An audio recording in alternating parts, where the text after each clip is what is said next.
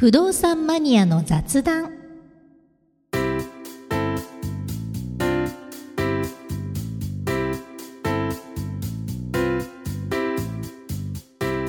この番組は不動産に関する役立つこと、そうでないことも雑談する番組です。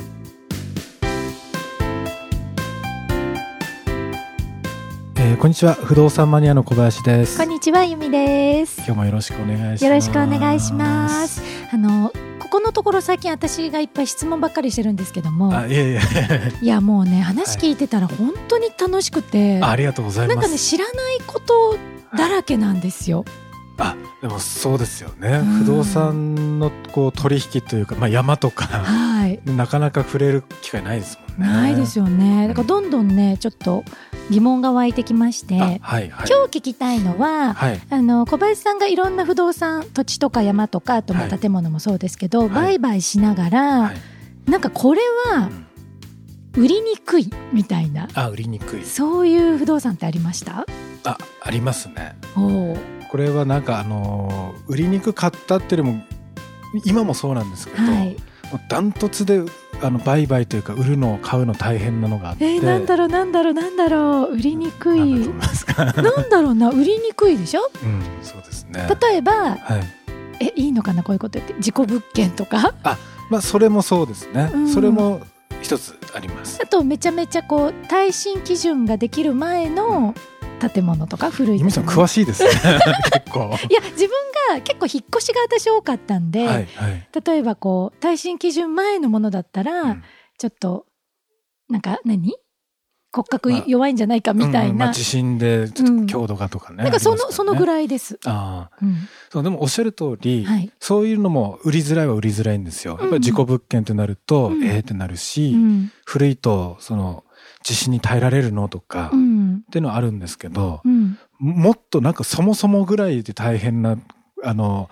こう大きなハードルがある不動産がありまして、そもそもぐらい、はい、土地ですか？そうです、土地です。土地、どんな土地？あまり使われてない土地？ですね、そうですね、はい、我々はあんまり馴染みが、東京とかに住んでると、はい、馴染みが薄い土地、地方に行くほど当たり前なんですけども。わからない。何ですか？これはですね、はい、田んぼ畑です。そんな売り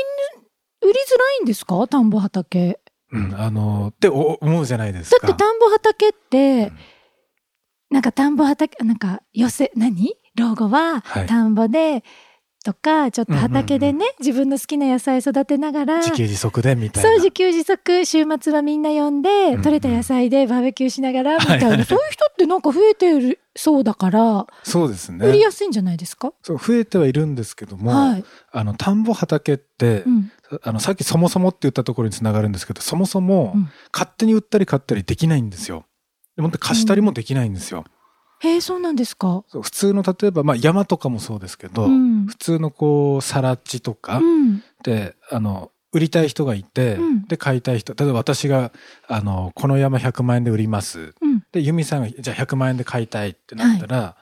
お金やり取りして、契約書にサインして、で名義変えて終わりなわけですよ。ですよね、そこに誰も邪魔が入る余地はないんですよね。そうですね、売る側買う側が納得すればそれで成立しますもんね。そうです、そうです、なんですけど、田んぼ畑の場合は、はい、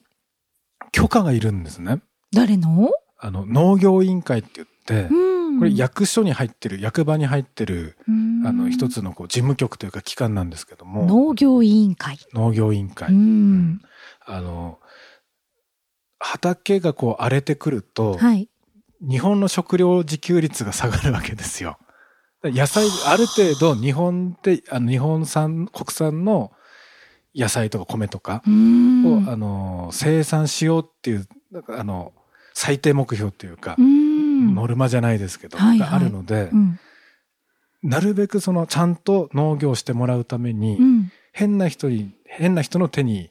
いかないように、この人からこの人に、例えば小林から由美さんに、畑を移す、売るってなった時に、由美さんでいいのかって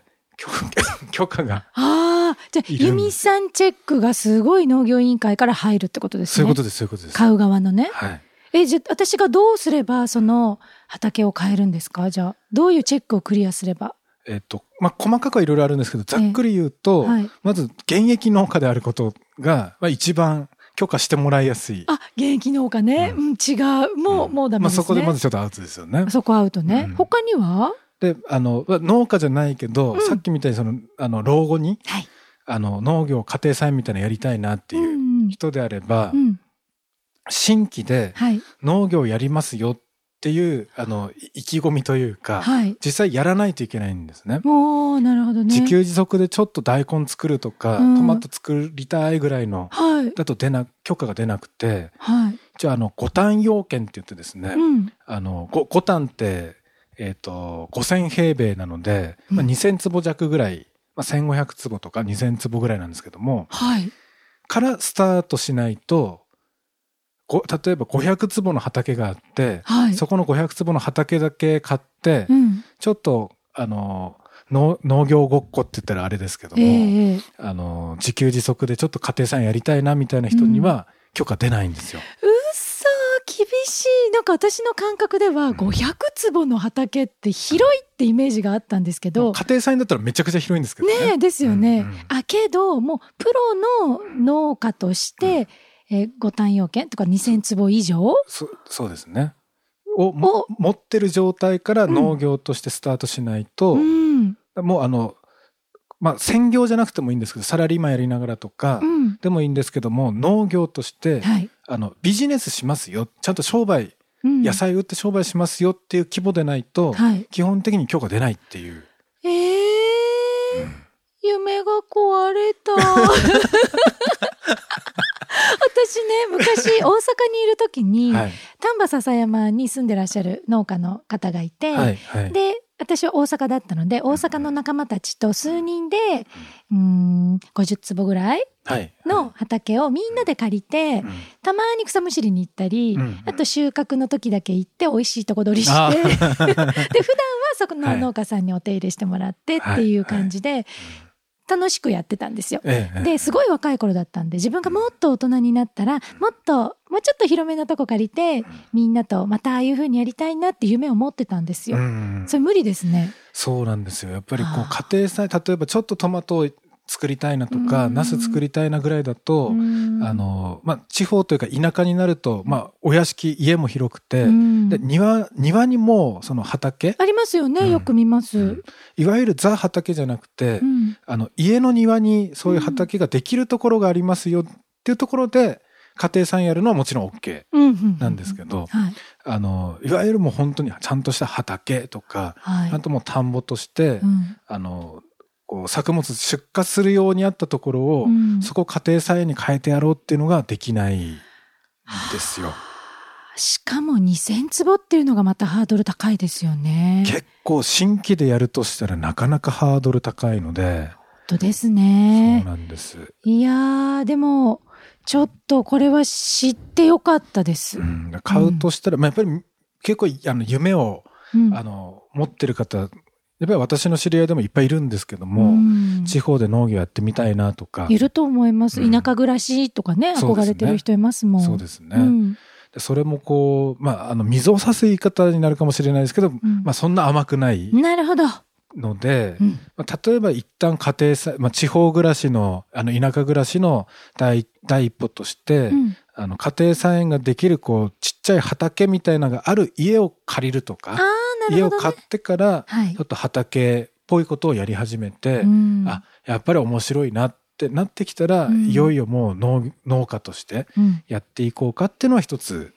ありかもしれないですね。なるほどね。今これをね、聞いてらっしゃる方の中で、はい、もうずっと農業やってたんだけども、やっぱりもう高齢になって、畑売りたい、田んぼ売りたいって方出てくるじゃないですか。どうしたらいいですか？それもやっぱり今買う側の話でしたけど、やっぱり売る方が今一番世の中的には困ってるんですね。買いたい人が由美さんみたいな、夢持ってる人が出てきても、許可出ないと売れないので。そうですよね。で、その時は、いくつかやり方はあって、一つは農業委員会に、まあ、相談をするっていう、はい、その許可を出してくれないんだったら誰か許可出るような人知らないかと。あ、で、まあ、相談をしてみる。確かに地元の農業委員会だから、うん、多分いろんな、ね、人脈もあるだろうし、そうです、ネットワークがあるので、はい、じゃあこの場所だったらこの人にちょっと聞いてみるとなんかあるかもねっていうのが聞けるかもしれない、うんうん、情報を引き出せるかもしれないんで、うんうん、一旦まず農業委員会に相談をしてみるっていうことと、はい、あと各県都道府県に中間管理機構っていうまあ、農業委員会みたいなものがありまして、農地というか田んぼ畑を売りたい人と買いたい人をマッチングさせますよっていう機関も一応あるので、まずは農業委員会から各市町村役場の農業委員会からでいいと思うんですけども、うん、でそれとあと県のそういう機関、なるほど、中間管理機構にも相談してみるとか。中間管理機構ね、そうですね、うん、はい、でうん、それでまずはちょっと動いてみて、うん、で放置すればするほどどんどん田んぼ畑からかけ離れていってしまうので、うん、耕作放棄地っていうんですけどうん、もう草がぼうぼうに生えちゃって、うん、一回生えちゃうともうすぐ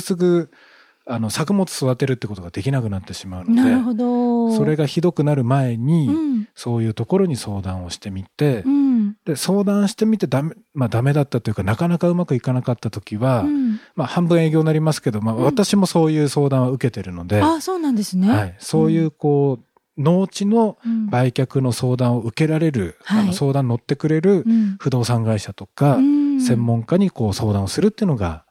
いいのかなと思いますね。なるほどね、はい、なんか不動産屋さんもね、いろんな得意とするジャンルってねあると思いますから、そうですね、うん、小林さんのとこだったらそういう相談もできるってことなんですね。そうですね、わかりました。なので本当はこう売りたい人と買いたい人がうまくマッチングしてというか、うんうん、いい作物どんどんできてくればそれ理想なんですけど ね、うん、そもそものその法律ができた規定、要は日本の国のね、はい、何需要率、食料自給率ですかね。食料自給率も ね、 そうですね、保たれますしね、うまく理解できた方がね、はいはい、ですのでぜひ皆さん参考にしていただければと思いますので、はい、ということで今日もありがとうございました、うん、ありがとうございました、ね、それではさようなら。